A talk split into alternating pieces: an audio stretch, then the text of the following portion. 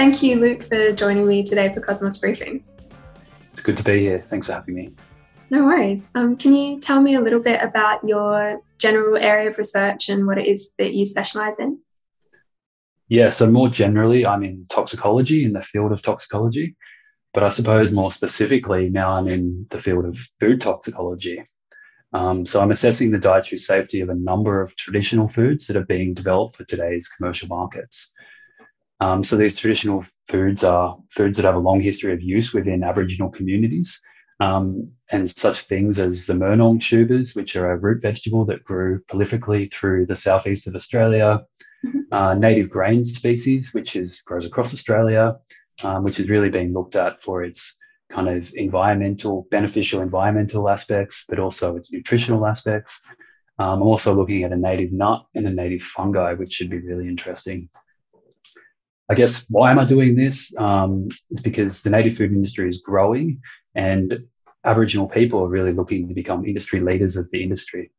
Um, you've probably seen such things as a Kakadu plum. That's probably the most popular traditional food that's made it to the market so far, both domestic and international.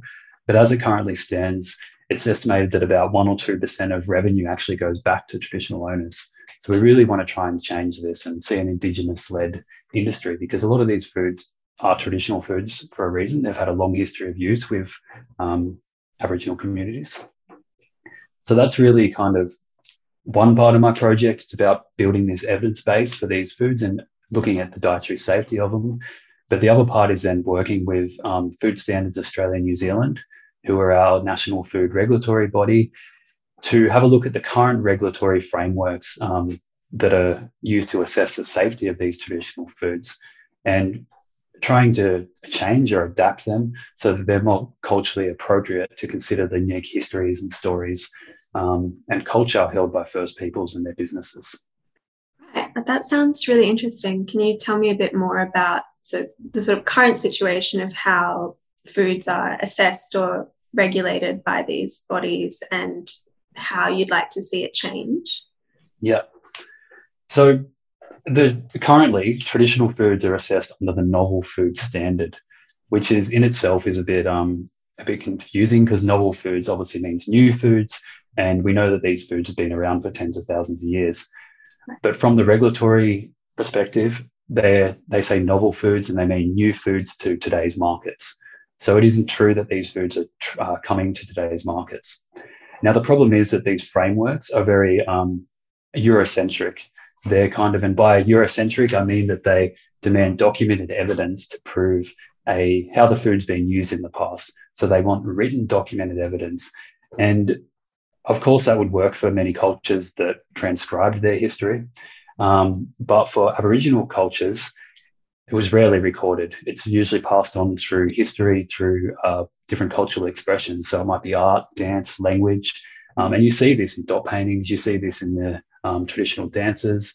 You see it throughout the dream stories and the song lines um, that all tell a story about how these foods are being used or which foods are eaten, how regular they're eating. And the problem is that the current regulatory frameworks, these novel food standards, do not have the capacity to accept this kind of knowledge. Um, and that's why I mean by and by by them being very Eurocentric. So yeah, I'm really just trying to work with the regulators and traditional owner groups in this space and uh, industry stakeholders to try and develop new regulatory frameworks that are going to be able to accommodate this unique way of passing on history through time. Yeah, right. So it's really about kind of trying to expand the understanding of what constitutes evidence, you know, it would be useful evidence in assessing these these food products. It's not necessarily just about you know something was written down in in a journal or in a lab notebook. There's also a lot of knowledge embedded in in other things. Yeah exactly. Because it's very important when you're assessing the safety of a traditional food to look back in the in history in the past to see how the food was used you want to know whether it was consumed often or maybe it was only consumed seasonally um, you want to know if there's any preparation techniques that had to be done before it was safe for consumption um, so whether it was cooked or whether you ate the whole plant product, for example, um, and all of these things are tied up. Or Aboriginal people have this wealth of knowledge around how this was used, but it, again, it wasn't always recorded. So we do need to have a look at how we can kind of um, accept this knowledge in the regulatory process. Hmm. Yeah, that's super interesting. Um, so, how did you get interested in this work originally?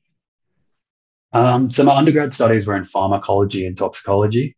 So, I've always had the interest in kind of this idea of how chemicals, I suppose, do things to the body. So, whether it's drugs or medicine or the food we eat or just moving through the general environment. Um, so I finished my honors in pharmacology, and I didn't really know where I wanted to go after that in uh, for a PhD. But then I got offered a project by a current supervisor, which is um, this project looking at traditional foods and working with Aboriginal people to develop these new frameworks. And um, I have Aboriginal heritage myself. I'm a Gulbenga man from northern New South Wales. So I jumped at the opportunity to work with Aboriginal people, I suppose. Um, and just it's a great project. It's I get to look at natural products chemistry, so I get to work with the these these foods, these plants. I get to work with Aboriginal people in the community, um, and then it also has a policy side. So I'm working directly with government, who I meet regularly to kind of try and get this new policy in place. So it's going to have societal impact at the end as well. So I think overall the project, that's what I like about toxicology. It kind of delves into these different areas that you can um, explore. Yeah, that, that's so cool that it, you're able to, you know, approach this general idea about native plant foods from so many different angles and in this kind of, you know, holistic approach. That's, you know, that's really cool. Um, so what does a sort of day in your life on this project look like? Um, so I guess really day to day, I'm in the lab, um, and I'm kind of working with a number of different cell systems in the lab that are appropriate for testing the dietary safety of foods. So I'm using um, monocytes, which are immune cells. Um, I'm looking at uh, liver cells to see how it affects the liver. Um, and then I'm also looking at intestinal cells. So these are all human cell lines. And overall, I'm running a, do- a bunch of different assays that are going to look at um, different toxicity parameters. So cell viability, the generation of um, oxygen radicals or reactive oxygen species, um, I'm looking at immunogenicity and allergenicity, and this will all give us a, just a general indication of whether these foods are safe for dietary consumption.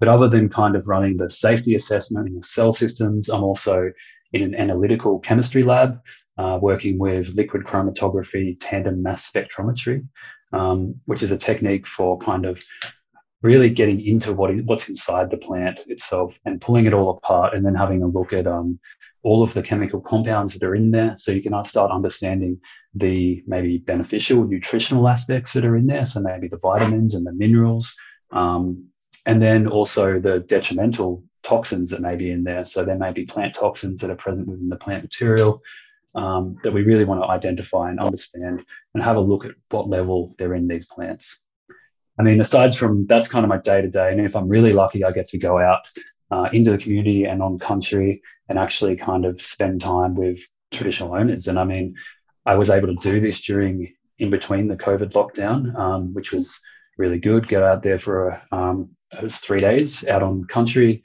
and just working with the guys out there who are growing these foods. Um, I'm based in Melbourne, so obviously COVID's really slowed this down. But now that we're coming out of COVID, I'm hoping to do a lot more of that.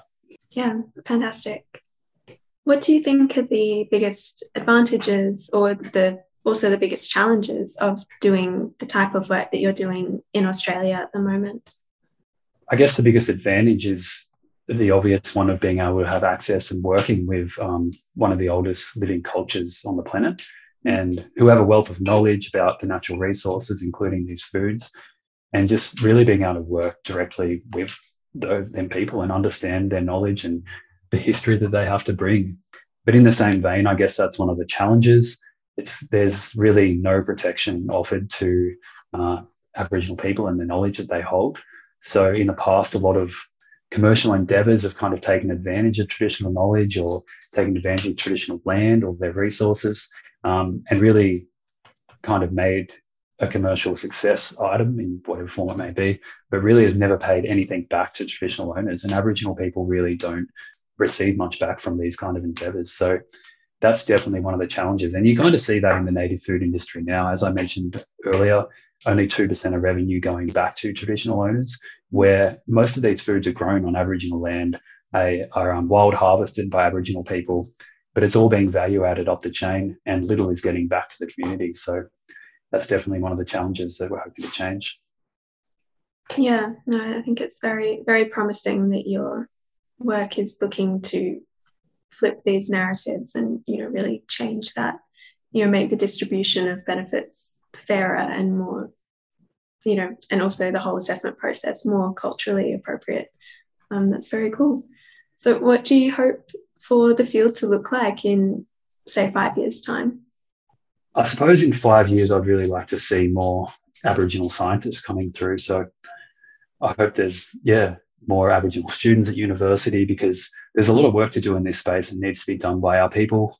Um, so people like Corey Tutt who are out there doing deadly science are doing great work to really um, promote science in Aboriginal communities. And I just really hope, yeah, to see more students because, I mean, it's kind of understandable that you can see in the past Western institutions such as the universities have been really concerned about Western knowledge and building Western knowledge and there haven't really been that much interest in really kind of you know acknowledging Aboriginal uh, ways of doing things. But I think that's changing a lot. Actually, universities are quite interested in now working in a more collaborative approach with Aboriginal people. So I hope there's more projects that come up like this, and there's Aboriginal people that can come and run the projects. Yeah, yeah, that would be really great. Um, thank you so much for joining me today, Luke, to talk about your work. My pleasure. Thank you for having me.